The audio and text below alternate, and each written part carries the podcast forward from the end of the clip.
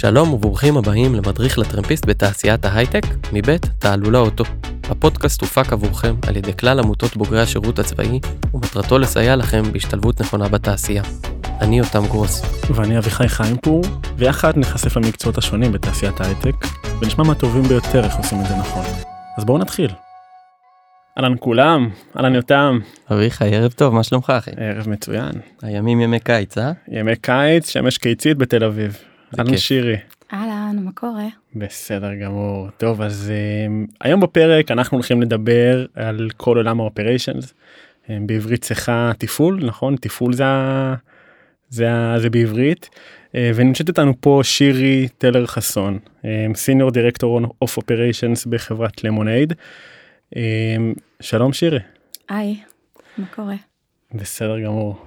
שירי, אנחנו, אני רוצה להוסיף עליך, אביחי, שזה גם פרק מאוד מיוחד, כי היום אנחנו מארחים שלא כרגיל, מישהי שהיא דווקא לא הייתה לוחמת, אה, ובעצם באה לתת את הפרספקטיבה רגע מהצד השני, אה, כמישהי שמתעסקת בעולמות של האופרציה, ותכף אנחנו נצלול וניגע באמת אה, לעומק הרבדים והזוויות של התפקיד הזה. ואני חושב שדווקא מישהי שלא בא מהעולם של הלוחמים ובעצם עכשיו מתעסקת עם אנשים שחלקם לוחמים היו בעברם כמובן, וחלקם גם לא, אה, היא תוכל לתת לנו פה את הערך המוסף שלה. אז אנחנו אה, ממש נשמח אה, להתחיל כמו שאנחנו מתחילים תמיד, שקצת תספרי לנו עלייך רגע שירי. מי, מה, מו?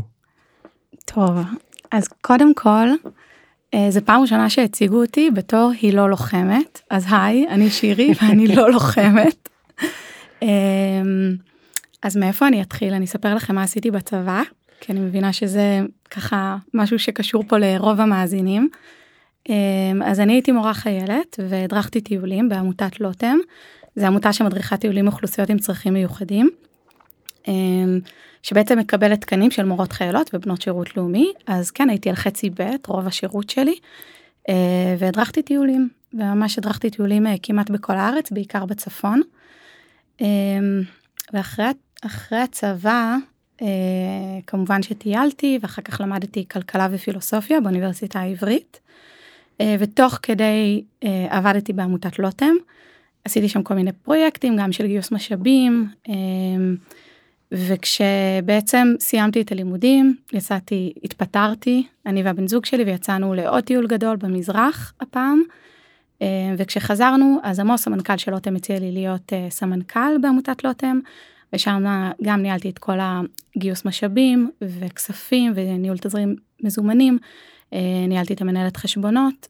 עשיתי את זה באזור השנה וחצי אבל הבנתי שאני לא רוצה להמשיך ולהתפתח במגזר השלישי בעולם העמותות וחיפשתי תפקיד כזה של ניהול פרויקטים או של עבודה באיזוש... במגזר הפרטי ולא בדיוק ידעתי מה, מה אני רוצה אז לא היו פודקאסטים שמספרים איך נכנסים להייטק או שמספרים על כל מיני תפקידים בתעשייה mm. ופשוט למדתי את זה ככה על בשרי. Uh, והצטרפתי לגט אה, גט אז גט גט אקסי כן אנשים מכירים אותה ככה. אז בדיוק גט גייסה 300 מיליון דולר מפולספגן וזה היה מטורף להצטרף לחברה הזאת. הצטרפתי כ... ככה מנהלת פרויקטים. אה, עשיתי שם כל מיני פרויקטים בהתחלה. איזה שנה אנחנו מדברים? אנחנו מדברים על 2016. 2016. כן. אמ, ואז אה, הקמתי מחדש את כל מערך ה onboarding של נהגים שרצו להצטרף לגט ישראל. גט אז הייתה market leader ורצינו שנהגים שמצטרפים לגט יבואו לגט, יעברו אצלנו הכשרה ולכן גייסתי אז אה, בוגרי, בוגרי ובוגרות צופים, הם בעצם הפכו להיות המדריכים, נהגים היו צריכים לעבור אה, הדרכה ממש ואחר כך לעבור מבחן, וזה גרם לזה שהצלחנו לגייס נהגים יותר איכותיים וגם לשפר את השירות שנתנו פה בישראל. אחר כך עברתי בעצם לנהל את כל מערך המכירות הגלובלי, לתפקיד שלי קראו Head of B2B Operations. B2B זה בעצם חברה שמוכרת את השירותים שלה לחברות אחרות. Mm-hmm. ובאותו שלב גט שינתה קצת את האסטרטגיה שלה ואולי רובכם לא מכירים רובכם מכירים את גט כמוצר b2c business to customers כאילו זאת אומרת שאתם כאנשים יכולים להזמין דרך האפליקציה מונית אבל באותו שלב גט רצתה גם למכור את המוצר שלה לחברות עם פוטנציאל נסיעות מאוד מאוד גבוה. אה, ובאותו שלב לגט היו 300 אנשי מכירות ו-customer success בשלוש טריטוריות בעולם, בישראל, אנגליה ורוסיה, והיה ממש צריך לבנות שם מערך מכירות עובד ומתפקד. זאת אומרת, גם יכולת ממש לחזות כמה כסף נגייס, אה, כמה, כמה נסיעות ייכנסו אה, ומתי. וגם עשיתי שם מהלך מאוד גדול של בנייה של קומישן פלן חדש לכל האנשי מכירות. קומישן פלן זה? תוך כדי תוך כדי אני ככה אעצור איתן איזה. קומישן פלן זה בעצם הרי אנשי מכירות בדרך כלל מתוגמלים על ידי עמלות מכירות כאלה וצריך ממש לבנות להם מודל תגמול לפי מה הם בעצם מקבלים את השכר שלהם. ויש על כך באמת תורה שלמה של איך נכון לבנות את זה. שהמטרה זה בעצם לייצר תמריצים כלומר לייצר תמריצים כדי שיביאו יותר נסיעות כמו שגט אז רצתה. Mm-hmm. באותו שלב גם גט שינתה את הפוקוס ורצתה להיות רווחית אז היה עוד יותר דגש על איזה סוג של נסיעות אנשי מכירות מביאים. אז זה היה עולם מטורף אנחנו קצת נדבר על סס אופריישנס אני מניחה בהמשך הפודקאסט. Mm-hmm. ואז אחר כך הצטרפתי לצוות ההנהלה הגלובלית של גט דליברי. אז Gett Delivery הייתה כמו סטארט-אפ בתוך סטארט-אפ. וזה בעצם שירות המשלוחים של Gett. ושם זה היה ממש לפני הקורונה. ידענו שיש לנו ב pipeline מלא מלא מלא פוטנציאל של נסיעות. והתפקיד שלי בעצם בתור מי שניהלה שם את כל ה operations הגלובלי לוודא שאנחנו ערוכים ל scale ושאנחנו נהיה מסוגלים לתת מענה לשליחויות שיגיעו. זאת אומרת שאם מגיעה שליחות אנחנו נוכל לצוות נהג ולהשלים את השליחות בהצלחה. ואז הקורונה הגיעה ואתם יכולים לדמיין מה היה כמובן שהביקוש למשלוחים עלה בן רגע ובאותו רגע היה צריך לראות איך אנחנו מוצאים פתרונות. פי, פי כמה מהתחזיות זה השאלה פה. Um, אני לא חושבת שאני ממש יכולה לשתף את המספרים אבל זה היה ממש משמעותי. מטורף. זה היה פי שלוש פי ארבע בהתחלה ולאט לאט זה גדל אקספוננציאלית. Uh, והיה צריך ממש לראות איך אנחנו נותנים מענה רחב uh, כדי לתמוך בסקייל הזה.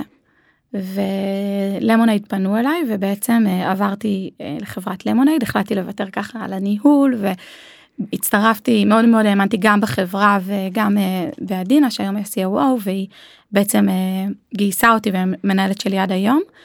והחלטתי להצטרף ללמונייד ושם בהתחלה עשיתי המון פרויקטים רוחביים. אולי לפני שירי כמה מילים כן. על למונייד קצת לקהל. אוקיי. רגע שנייה איתם אני אפילו רוצה לפני זה לפני כי אנחנו כן. צוללים ללמונייד ולחברה. ולתפקיד כאילו עצמו בתוך החברה ומה למונייד עושים וכולי אני רוצה שנייה צעד אחורה. יאללה. כאילו הפודקאסט הזה מדבר בסוף בעיקר בעיקרו לכל מי שרוצה להכיר את התעשייה יותר לעומק ואיך הצעדים הראשונים נבנים ואני וזה פה משהו מאוד מאוד מעניין את היית באמת הגעת מעולם המגזר השלישי. אני יודע מה חיילת משוחררת האמת שלא היית כבר סמנכ"לית של עמותה אבל זה כאילו פוקוס אחר עיסוק אחר. ושנייה המעבר הזה הוא לא בהכרח כל כך טריוויאלי להיכנס לתעשייה חדשה עם מונחים אחרים עם תרבות ארגונית אחרת. זה סיפור אחר זה עולם אחר אז אני, אני אשמח לשמוע על המעבר הזה כאילו איך איך המעבר הזה לך היה חלק מה הדברים שלך עזרו באותו שלב. אמ, שאלה טובה. אגב אני זוכרת את אחת מהשאלות שהסמנכ"ל אז בגט אה, ראיין אותי ושאל אותי אמר לי איך באמת עשית המעבר הזה. אה, הוא אמר אנחנו נורא גמישים פה בגט ואנחנו עושים דברים מאוד מאוד מהר אז אולי תתני לי דוגמאות אה, ל... לא זוכרת בדיוק איך הוא ניסח את זה אבל הוא רצה שאני אתן לו דוגמאות בחיים שלי לדברים שהייתי צריכה להתגמש בהם. אז אולי זאת שאלה ככה שאני יכולה להשאיר אה, באוויר לאנשים שמתראיינים ובאמת לחשוב על זה כי זאת הייתה שאלה טובה והייתי צריכה לתת לו איזושהי תשובה. אה, הייתה לי אז תשובה כן. אני גדלתי אה, במשפחה דתית ואחר כך עברתי לצבא וגם אז הייתי צריכה בעצם להסתגל אף אחד לא הכין אותי. לא כל כך ידעתי למה אני נכנסת לא ידעתי מה זה טירונות כן. אז זה באמת אה, באמת לשנות קצת פאזה כשאתה עובר מ... אגב מהצבא לשוק התעסוקה זה כבר זה פאזה ראשונה ונראה לי בתוך שוק התעסוקה בין חברות באמת יש תרבויות ארגוניות מאוד מאוד שונות. נראה לי שהחוכמה היא באמת לנס, לבוא פתוח ולבוא ולדעת לשאול שאלות ולא לבוא עם איזושהי קונספציה של מה שאני יודע זה מה שנכון או אם חוויתי משהו זה אומר שככה זה הולך להיות מעכשיו והלאה. אה, אגב זה נכון גם בתוך התעשייה.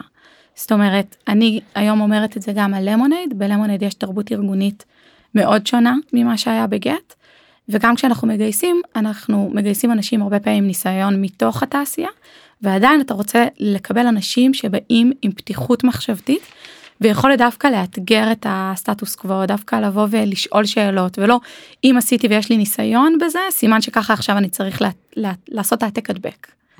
אז אני חושבת שזה דבר שהוא לא נכון אף פעם. מגניב. אני, אז זה הזמן? אז, אז זה הזמן. אני אשמח אה, באמת לשמוע קצת על Lemonade, קצת על התפקיד שלך בתוך החברה ובעצם על המרחב הזה היום.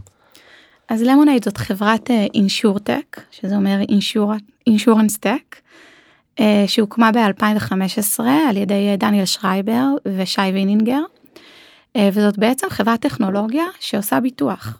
זאת אומרת שזאת חברה שממש מבוססת על AI ו machine learning ו big data, כדי אה, גם לשפר בצורה מטורפת את החוויית לקוח, כי הכל חוויה דיגיטלית ומהירה, אה, וגם את היכולת שלנו לשלם תביעות הרבה יותר מהר, לשלם תביעות חכם, לדעת איך לעשות את זה בצורה שהיא כמה שיותר אוטומטית. אנחנו משתמשים המון ב-AI, אגב, בתוך התפקידים גם בעולמות האופריישנס, שזה משהו מאוד מאוד חדשני.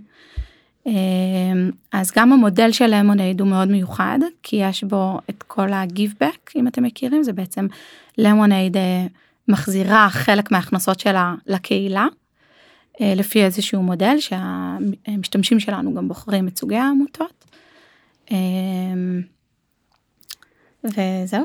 זה, זה נשמע לי ממש מדהים, כי זה בעצם סוג של תעשייה מאוד מיושנת על פניו. המפגש שלי עם חברות ביטוח זה תמיד איכשהו מסתכם ב, בלנסות לראות למי יש פקס כדי לשלוח להם משהו, ובעצם מה שאני מבין זה שלמונייד באה ונתנה את ה-innovation לתוך העולם הזה, ובעצם הצליחה לייצר מערך אמ, שנותן מענה מודרני לבעיות ביטוח שבעצם כולנו מתמודדים איתם ואני חושב שזה משהו שהוא אה, מאוד יפה שהוא צמח כאן בישראל וזה אני חושב אה, בין הסטארט-אפים המאוד המעניינים ביותר שהיו פה.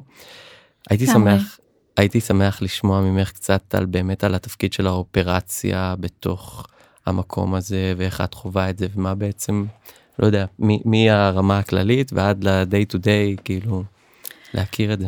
אז אני אספר לך קצת מה אני עושה היום ואז כזה תוכל לשאול follow up questions כזה מה שלפי מה שיותר יעניין אותך. היידי. אז היום אני בעצם מנהלת uh, כמה מחלקות אפשר להגיד. Uh, תחתיי נמצא ה-IT, Business Applications, uh, Procurement שזה רכש וגם Operations כללי. Um, אז אני רגע אצלול דווקא לתוך Operations. Uh, בלמונייד, בהרבה, קודם כל חשוב להגיד ש-Operations בכל חברה ממש מוגדר אחרת. אה, ואפשר לדבר גם על זה. אצלנו בלמונייד אופריישן זה ממש אחריות כללית על כל האופטימיזציה של ההוצאות של למונייד. למעשה אחד מהמטריקות הכי חשובות ללמונייד כדי להיות רווחיים זה מטריקה שנקראת expense ratio וזה למעשה היחס בין ההוצאות שלנו וההכנסות שלנו. Mm-hmm. וזה משהו שאנחנו חייבים לאפטם כדי להיות רווחיים. לכן אגב גם הרכש נמצא תחתיי כי אנחנו מסתכלים על זה כחבילה אה, שלמה. אמ, ואז אופריישן זה בעצם יחידה שממש מסתכלת על המון אה, תהליכים בתוך הארגון, מזהה הזדמנויות וממש עובדת כדי למצוא cost reduction opportunities, efficiency opportunities, אה, כדי להביא את Lemonade להיות רווחית.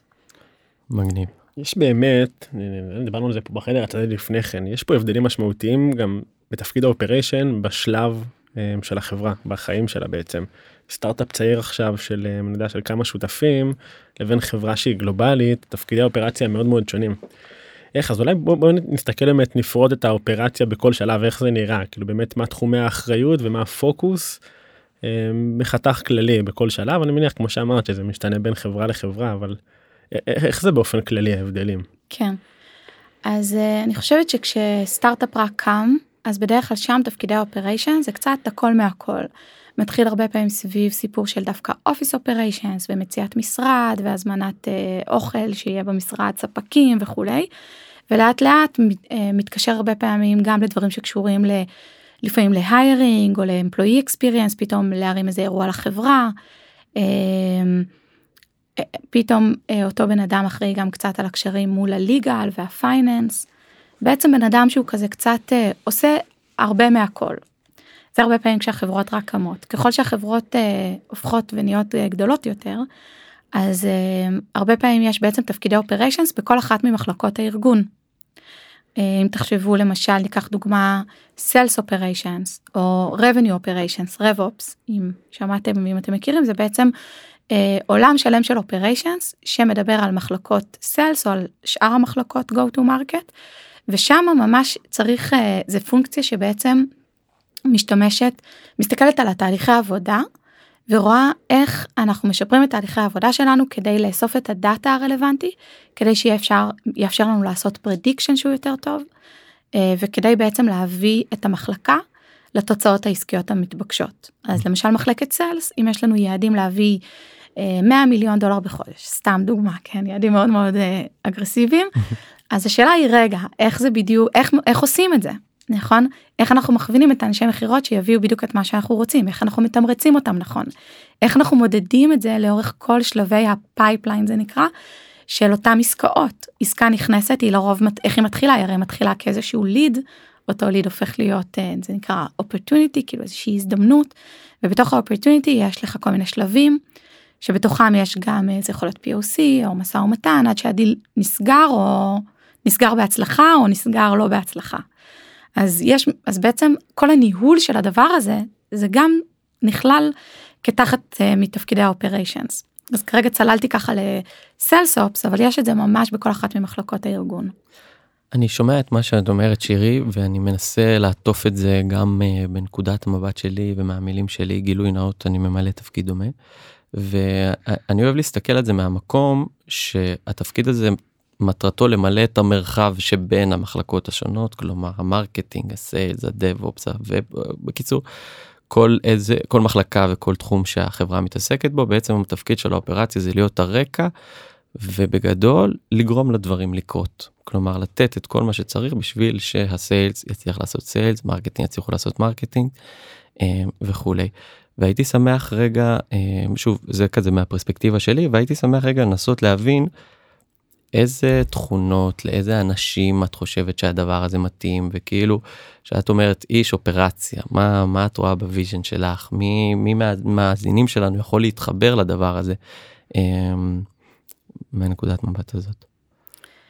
אמ, אז עם disclaimer שבאמת תפקידי אופרציה משתנים בין חברה לחברה ונראים קצת אחרת אם אני כן אנסה לחשוב על איזה כמה תכונות משותפות אז. אמ, אני חושבת תכונה אחת מאוד חשובה היא communication skills, כאילו היכולת שלך לזקק ממש טוב, רגע, מה הבעיה שאני מנסה לפתור, איזה פערים גיליתי במהלך הדרך, ויכולת גם לתקשר את הדבר הזה בעצם לסטייק הולדרס הרלוונטיים.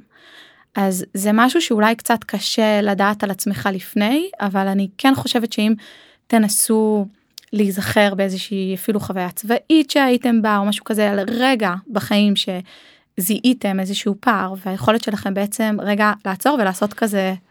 אה, לאחד את כל האנשים הרלוונטיים סביב הבעיה הזאת לייצר הסכמה סביב הבעיה הזאת ואז ברגע שמסכימים על הבעיה אז גם אפשר בעצם למצוא פתרון ולהוביל את הפתרון end to end הזה איזשהו אה, משהו שהוא חשוב אז דיברתי על communication אבל תוך כדי זה בעצם גם עלו היכולת אה, לייצר אה, אפשר לקרוא לזה engagement שזה בעצם היכולת להביא את כולם סביב אותו פתרון לייצר הסכמות סביב אותו פתרון. ואז execution skills שזה הרבה אנשים כזה שומעים אופרציה וזה מה שהם חושבים אני יודע לגרום לדברים לקרות. אז אני חושבת שזה דבר שהוא חשוב באמת להצליח להוביל פרויקט מקצה לקצה. בעצם למעשה execution skills זה אולי קצת נגזרת של שני skills שאמרתי שאפיינתי קודם כי אם אתה ממש טוב ב communication ובכזה engagement אז אתה גם תצליח לעשות execution ממש ממש טוב. כן. רציתי לשאול יש כאילו דיברנו גם על התפקיד עצמו ועל אמונייט ובאמת על הייחודיות כאילו מה שאת אומרת פה על דברים של יכולת תקשורת יכולת אני עושה את זה בעברית עכשיו בכוונה כן יכולת רתימה יכולת הוצאה לפועל ו... אולי אני חושב על דברים שהם יותר כמו um, תגמול מהתפקיד. אני לאחר תפקיד ראשון, שני, שלישי באופריישנס, מה הדברים שאני יוצא איתם, איזה יכולות. אני מניח שזה יכול להיות גם להתחבר למה שאמרת לפני כן, כי זה דברים שאותה יכולת uh, רתימה והוצאה לפועל וכולי אתה משתפשף בה יותר. אבל עם מה את יוצאת מהתפקיד, אני מסתכל בן אדם שעושה תפקידים כאלה, מה הדברים שמתפתחים בו. שנותנים לו כלים הלאה אני, רוצה להגיד גם דברים שהם כאילו מנטליים יותר אמורפיים וגם דברים ממש פיזיים כאילו פיזיים זה יכול להיות הכשרה מסוימת עם רקע מסוים שיכול להמשיך איתם לתפקידים הבאים. אמ, אוקיי זה קצת אה, שאלה טריקית כי למעשה כל הסקילס שציינתי זה גם דברים שאתה הופך להיות יותר טוב בהם נכון. ככל שאתה עושה את העבודה. נותן ומקבל. כן, אבל אמ, אז שוב זה, זה קצת קשה לי לענות כי זה מאוד תלוי איזה תפקיד אתה עושה אבל למשל בסלסופס אז אז יכול להיות שפתאום יהיה לך ידע על מערכות כמו סיילספורס או האפספוט. זה מערכות אה, מאוד מאוד גדולות שהמון ארגונים משתמשים בהם והרבה פעמים יש אה, דרישה כשאנשים מחפשים אנשים שעושים תפקידים של sales ops יש דרישה עם הבנה ב, באותן מערכות אז זה יכול להיות משהו כזה. אני חושבת שבעיקר אתה מבין איך ארגון עובד, אתה מבין איך ארגון הייטק עובד, אתה מבין את ה ecosystem יותר טוב. אמ, את רואה את זה מהמקום כי אתה נמצא בעצם בתפר שבין המחלקות אז אתה מקבל את הפרספקטיבה הרחבה או, או כאילו למה את אומרת שככה אתה מבין איך החברה עובדת זה מעניין אותי הנקודה הזאת. אמ, אני חושבת שהרבה פעמים בתפקידים האלה בגלל שאתה בעצם מזהה פערים וצריך uh, לייצר מה שנקרא change management, כן? ניהול השינוי. אתה אמור לגרום לאנשים קצת לשנות את הדרך שבה הם עובדים, אז אתה צריך להבין גם איך אנשים חושבים, מהמם. אתה צריך להבין את המניעים של אנשים בתוך הארגון, וזה גורם לך ממש טוב להבין איך אתה יכול לגרום להחלטות להתקבל, ולאט לאט ככל שאתה עולה בדרגות, גם להיות זה שמקבל את ההחלטות. גדול. אני, אני רוצה לשאול אותך שאלה שירי ואל תכעסי עליי כי לפעמים זה קצת מתקיל. הייתי רוצה להסתכל על זה מהמקום דווקא של האתגרים ואולי אפילו אם יש לך איזשהו סיפור נחמד אה, ככה מהחוויה האישית שלך על איזשהו אתגר בתוך אה, המקום שלך במילוי התפקיד הזה משהו שהיה לך מאוד קשה לפצח איזשהו כיוון שפתאום מצאת שפתח לך את החשיבה או איזשהו או, או איזושהי חוויה שדרכה נוכל לזקק ולהבין בעצם אוקיי אולי אני רוצה להיות גם איש אופרציה כן כזה. אמ, אוקיי. אני דווקא נראה לי רוצה לתת דוגמה מהעולמות של גט. אמ, מה יותר מעניין אתכם העולם של הנהגים או עולם מכירות? אני לא יודע. אני נהגים האמת שנהגים לקוחות כאילו בסוף. אבל זה גם מתקשר נהגים צריכים ביטוח לא יודע אני זורם. נהגים זה טוב. מה אתה אומר? אני? הנהגים לא יודע מה- נהגים? אז אני אז אז בעצם כשהייתי צריכה להקים מחדש את כל העולם את כל התהליך של ה onboarding של נהגים היה לי כמה אתגרים גם הייתי צריכה לגייס 500 נהגים בחודש שזה היה מספר מאוד מאוד גבוה. אה, וגם לא רק זה הייתי צריכה לדאוג שהם יהיו אה, באיכות מאוד מאוד גבוהה. אז מה זה אומר באיכות גבוהה אתה גם את זה צריך לפצח. לך כן? תגדיר ותמדוד. כן יכול להיות שאנשים שונים חושבים על הדבר הזה אחרת. אמ, אז היה צריך אה, גם קצת לראיין אנשים בתוך הארגון ולהבין מה זה אומר איכות.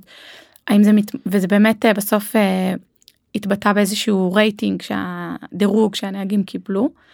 אמ, ואז הייתי צריכה להבין רגע אבל מה קורה עכשיו כן כמה הרייטינג עכשיו. ואז לראות לכמה אני יכולה להגיע ואיך בעצם להגיע מה מניע אה, לקוחות לדרג גבוה נהג. מהמם. איזה תכנים אני צריכה לתת לו בהכשרה כדי שהוא ייחשב נהג יותר איכותי. איך אני יכולה לדעת בזמן ההכשרה האם זה נהג איכותי או לא, האם אני צריכה לתת קריטריונים מסוימים בשביל זה. אז בעצם כל השאלות האלה זה בעצם כמו סט של שאלות שצריך לפצח ועל בסיס זה להבין אוקיי אז איך אני רוצה איך ה onboarding flow הולך להיראות. אמ, וכחלק מזה בעצם אה, הבנתי שאנחנו צריכים להביא את כל הנהגים ל Gett כדי שיקבלו אצלנו הכשרה in-house. אחר כך זה השתנה כמובן עם הקורונה אבל בזמנו הדבר הזה עשה שינוי מטורף. וגם כמובן נתנו להם מבחן שהם עשו בסוף אה, ולא כולם התקבלו רק מי שעבר בציון מסוים אז כאילו עשינו שם המון המון פעולות שחיזקו את היכולת שלנו לגייס נהגים איכותיים. כאילו זה, הסיפור פה בעיניי זה לייצר מתודולוגיה איפה שהיא לא קיימת כאילו יש פה סיפור של אין פה כאילו אה, אתה לא לוקח מוצר מדף אתה לא לוקח תבנית ואתה מתחיל להתאים אותה. יש לך אתגר עכשיו בוא תצלח אותו כאילו בעזרת העקרונות שאנחנו רצים איתם בחברה או מה שמנחה אותנו עכשיו תתאים את זה לפה. וזה זה, זה בדיוק אני מתחבר למה שיותם הגדיר את זה כאילו כרקע הזה שבין כל המשבצות לבין כל האלמנטים בארגון.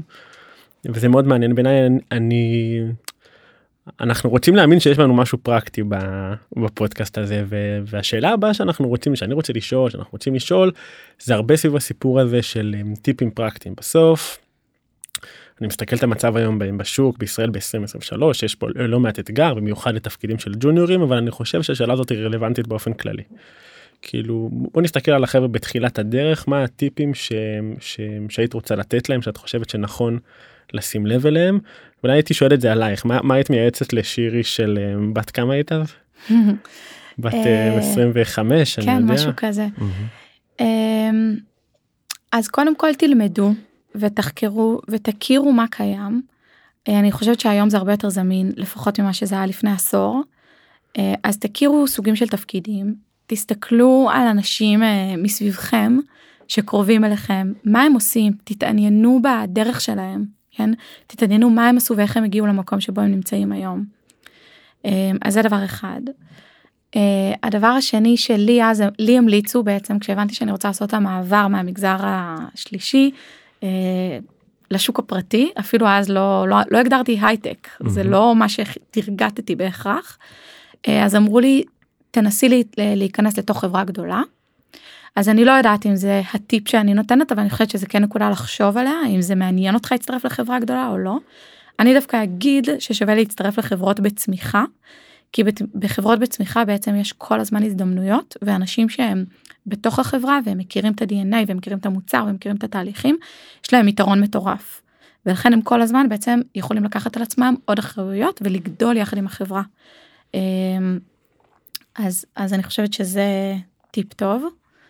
אה, ואולי עוד משהו שהוא לדעתי חשוב זה לנסות אה, קודם כל כל ניסיון תעסוקתי כלשהו או צבאי הוא ניסיון רלוונטי.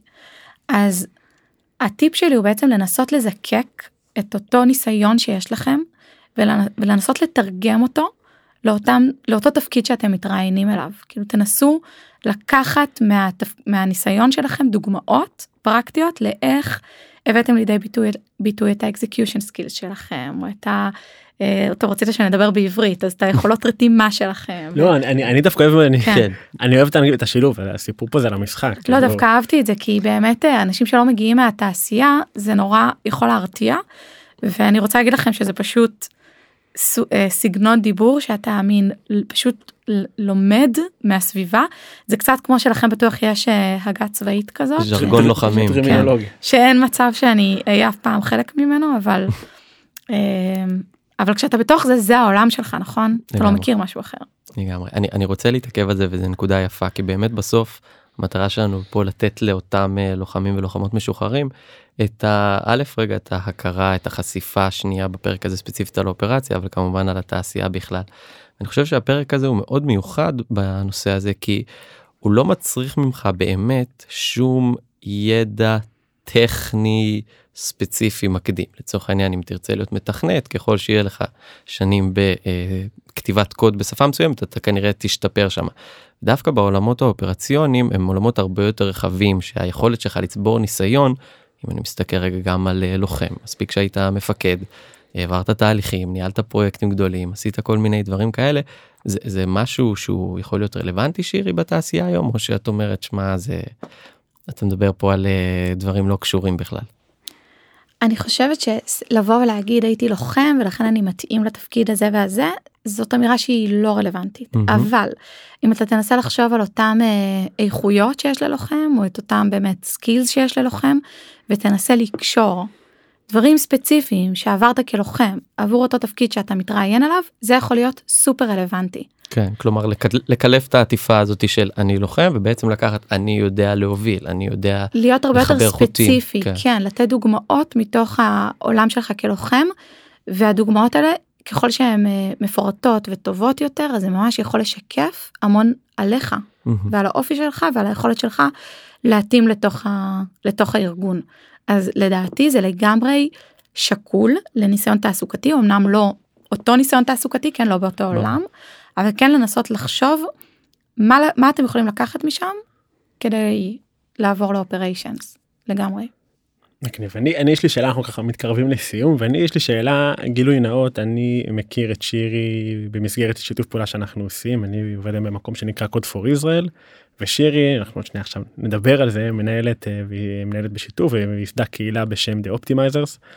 אה, אה, יודעת מה אני אתן לך שנייה לספר על זה אחר כך נספר גם מה עשינו ביחד אבל בואי נדבר על זה יש כאן כאילו ממש יש כאן תופעה מאוד מאוד מעניינת וקהילה מאוד מעניינת. נשמח לשמוע על ה Optimizers.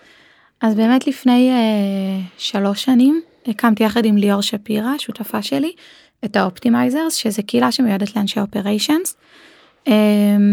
אז בזמנו הייתי ב Gett בכמה תפקידים והרגשתי שאני נורא רוצה לדבר על מה שעשיתי ולשתף וגם כמובן להתייעץ. Uh, והיום הקהילה יש בה מעל 3,000 אנשים. אה, כן יש לי disclaimer שאנחנו מקבלים לקהילה רק אנשים שעושים תפקידי operations אז once אתם נכנסים אתם ממש מוזמנים להצטרף לקהילה. אה, וזה פשוט מקום באמת אה, לשתף בידע ובסט פרקטיסס ולהתייעץ על כלים. ובמסגרת השיתוף פעולה שעשינו איתך אביחי אז בעצם אתה רוצה אתה לספר על אני אתן לך לגמרי אז בעצם אביחי שעובד בקוד פור ישראל הם הרי נותנים מענה. לכזה בעיות יסוד נכון בחברה הישראלית על ידי פיתוח של אה, מוצרים והם ראו ש-50% מהפניות שהם קיבלו מעמותות אה, זה בעצם עמותות שצריכות עזרה בהטמעה של אה, תהליכי SaaS SaaS זה בעצם מוצרים שהם כמו CRM זה מוצרים שממש יכולים לעזור לעמותות לשפר את היעילות הארגונית שלהם. וזה בדיוק מה שאנשי ה Optimizers עושים נכון אנחנו אה, חלקנו ממש אה, מטמיע מערכות וחלקנו פשוט מתעסקים יותר בארכיטקטורה של כל מיני תהליכים. אז אה, חברנו ויש לנו 51 עמותות עשו אפליקיישנס ושמונה עמותות 54. נבחרו. 54. אבל מי סופר? אבל מי סופר? ושמונה עמותות נבחרו ואני מקווה שנסיים עם 6 פרויקטים. אמן. אמן. ובעצם אנחנו ממש עשינו, עשינו כאלה קבוצות של מנהל פרויקטים ומנטור מהקהילה שלי אה, וסטודנטים מקרן רוטשילד שהם ממש עושים את ההטמעה. בקיצור וזה כאלה קבוצות שממש עובדים ביחד בשיתוף פעולה ואגב זאת גם דרך נגיד לרכוש ניסיון גם. לא תעסוקתי אבל ניסיון מקצועי כי אם למשל אתה מתנדב אתה פתאום מנהל פרויקט כזה אז גם יש לך חשיפה לאנשים מתוך התעשייה אה, וגם יש לך הבנה של איך חושבים על תהליכים בעצם מה השיקולים שצריכים להיות איזה בעיות יכולות לצוץ. זה מהמם. אני רוצה לתת איזושהי שאלה אחרונה שירי שהיא באמת סופר פרקטית ואחר כך אה, נראה לי אביחי כבר אה, ייקח אותנו לאזור הסיכומים אה, והיא ממש כאילו מה היית ממליצה למי שרוצה להיות איש אופרציה ללמוד כי אמרת שלימודים זה משהו שהוא מאוד חשוב ואם יש לך איזה שהם רפרנסים או דברים שנראה לך רלוונטיים סטייל הקהילה שהקמת אבל זה רגע רק אחרי שאנשים ייכנסו לשלב הזה של איך להיכנס בדלת אני חושב שזה מקום וזה זמן סופר רלוונטיים כי זה הקהל וזה מה שאנשים שלנו מחפשים לשמוע איך הם עושים את זה. אז לגבי מה ללמוד אה, הכי בכנות אני לא חושבת שמי שלומד יש לו בהכרח יותר יתרון באיזשהו עולם דווקא הניסיון התעסוקתי נותן יותר יתרון אבל אם אתם כן הולכים ללמוד באוניברסיטה אה, אז פשוט אני תכלס רוצה להגיד שתלכו ללמוד מה שאתם אוהבים ושמה שיש לכם תשוקה ואחר כך תנסו תחשבו או תוך כדי תחשבו איך אתם מספרים את הסיפור של למה בחרתם ללמוד את מה שלמדתם ואיך זה בעצם משרת אתכם לקראת התפקיד שאליו אתם מתראיינים. באיזשהו מקום זה הרבה יותר חשוב הסיפור שלכם מאשר האם למדת עכשיו כלכלה או הנדסת תעשייה וניהול או הנה אני למדתי פילוסופיה או פסיכולוגיה או אני חושבת שאין פה זה לא שאחד מהם יכין אותך יותר. אני כן יכולה להגיד שנגיד אני מספרת שאני למדתי כלכלה ופילוסופיה. אה, למדתי כלכלה כי רציתי להגיע לאיזשהו אה, תפקיד אה, משמעותי במשק. ופילוסופיה אז הלכתי ללמוד בעצם כי אהבתי אבל בדיעבד אני יכולה להגיד שלמדתי חשיבה ביקורתית וחשיבה אנליטית והתמודדות עם טקסטים מורכבים באנגלית והמון דברים כאלה אז אני חושבת שלכו ללמוד מה שאתם אוהבים ו... ו... תוך כדי זה תנסו פשוט לרכוש כמה שיותר ניסיון תעסוקתי זה הרבה יותר חשוב.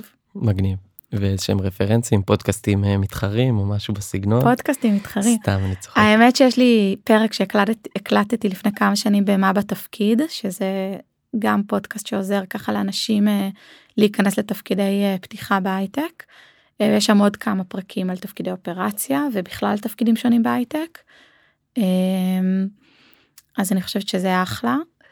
יש כל מיני קהילות אני חושבת גם שמדברות על דברים שהם דומים. מתחבטי מקצוע והאופטימייזר זה האמת זה אחלה מקום אבל באמת טיפה כאילו אחרי שתיכנסו once חתמתם אז תבואו אז דברו איתי כן. טוב אנחנו ככה נסכם פה את, ה, את הפרק אני חושב שאחד היה פה אחד הפרקים היותר מעניינים ואני אגיד גם למה. כאילו יש פה ממש סיפור של תפקיד שאני חושב שהוא מאוד מאוד רחב כאילו בסיפור שלו של אופריישנס יכול להיות הרבה הרבה דברים וגם יכול הוא מאוד תלוי באופי החברה ובשלב שלה בצמיחה עצמה. אני חושב שאחד הדברים שהתחדדו הדברים שהתחדדו לי בסשן הזה בפרק הזה עכשיו. ואני מתחבר פה גם להגדרה ששניכם אמרתם יש כבר ממש סיפור שהאופריישן זה החומר הממלא הרקע שבין כל האלמנטים בארגון שגורמים לו להתממש. שגורמים לו להגיע לרמת ביצוע גבוהה ולהגיע לשטח. אגב אני אחלוק על ההגדרה הזאת כן? אבל אז, כן אז, כי אני חושבת של operations יש ממש אה, מטרה. אני לא חושבת שזה שהמטרה שלו זה למלא את החורים. כן אני לכן לי היה ממש חשוב גם בתוך Lemonade ממש להגדיר מה ה vision שלנו ומה התפקיד שלנו בתוך הדבר הזה.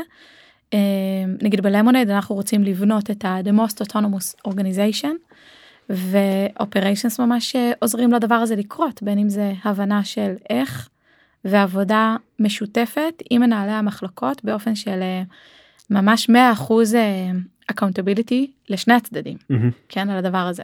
אני לא חושבת שיש פה צד אחד שהוא התורם או הנתרם או הממלא חורי. לא, ממלא חורי האמת שזה כן. טרמינולוגיה בעייתית כי זה כאילו יש כאן קונוטציה כאילו אתה סוגר פינות אבל זה לא ממקום כזה ממקום שאתה אומר רקע לדבר זה, זה מה שגורם ל, לכל המבנה לכל האלמנטים כגוף לנוע קדימה. כאילו מתוך תפיסה כזאת מתוך מקום של רקע ולא מתוך מקום של תהליכים. כלומר. כן, אבל, אבל היא אומרת כאן משהו מעניין שירי נכון. על סיפור של ממש הגדרת תפקיד כאילו יש מתודולוגיות ברורות ויש. אבל אוקיי זה למד פילוסופיה אז אה, זה להיות לא קשור מהפילוסופיה סתם אבל אני ממש צוחק אז כן. טוב אז דבר באמת תודה ענקית שהראינו כאן אה, באמת אה, חוויה מאוד מעניינת ופרק מאוד מעניין ואני בטוח שהמאזינים והמאזינות ייקחו מזה לא מעט. אה, ויש כאן גם הרבה דברים שממש קונקרטיים עכשיו לצעדים הראשונים לתחילת הדרך. אז זה מהצד שלי יותם מהמם. איך אתה מסכם אני חייב להגיד שמאוד נהניתי ואני מרגיש שאני נמצא שם ושוב אתה שומע ואתה מקבל פרספקטיבות אחרות ואתה רואה את הדברים והמון דברים אני מאוד מאוד התחברתי ואני רואה בזה פשוט דברים שהצלחת לדבר אותם החוצה שירי בצורה שאני עוד לא שמעתי מישהו שמצליח לעשות את זה ואני חושב שזה נהדר וזה גוון שהוא מאוד מאוד חשוב. אה, ואני רוצה תודה להגיד רבה. לך אני רוצה להגיד לך תודה רבה כי באמת היה לנו מדהים לארח אותך אצלנו תודה שהזמנתם אותי היה לי כיף להיות פה. איזה כיף. אז אה, יאללה חברים להתראות בפרקים ביי. הבאים. עד הפרק הבא. תודה רבה לכם המאזינים שהייתם איתנו, מקווים שכמונו למדתם דברים חדשים ונחשפתם למקומות שיקחו אתכם קדימה. מוזמנים להמשיך לעקוב, להתעדכן ולהפיץ את זה הלאה. וזה הזמן להגיד תודה רבה לכל עמותות בוגרי השירות הצבאי שלוקחות חלק בפרויקט המדהים הזה. תודה לשאר חברי הפאנל של תעלו לאוטו ושוב תודה רבה לכם. ניפגש בפרקים הבאים.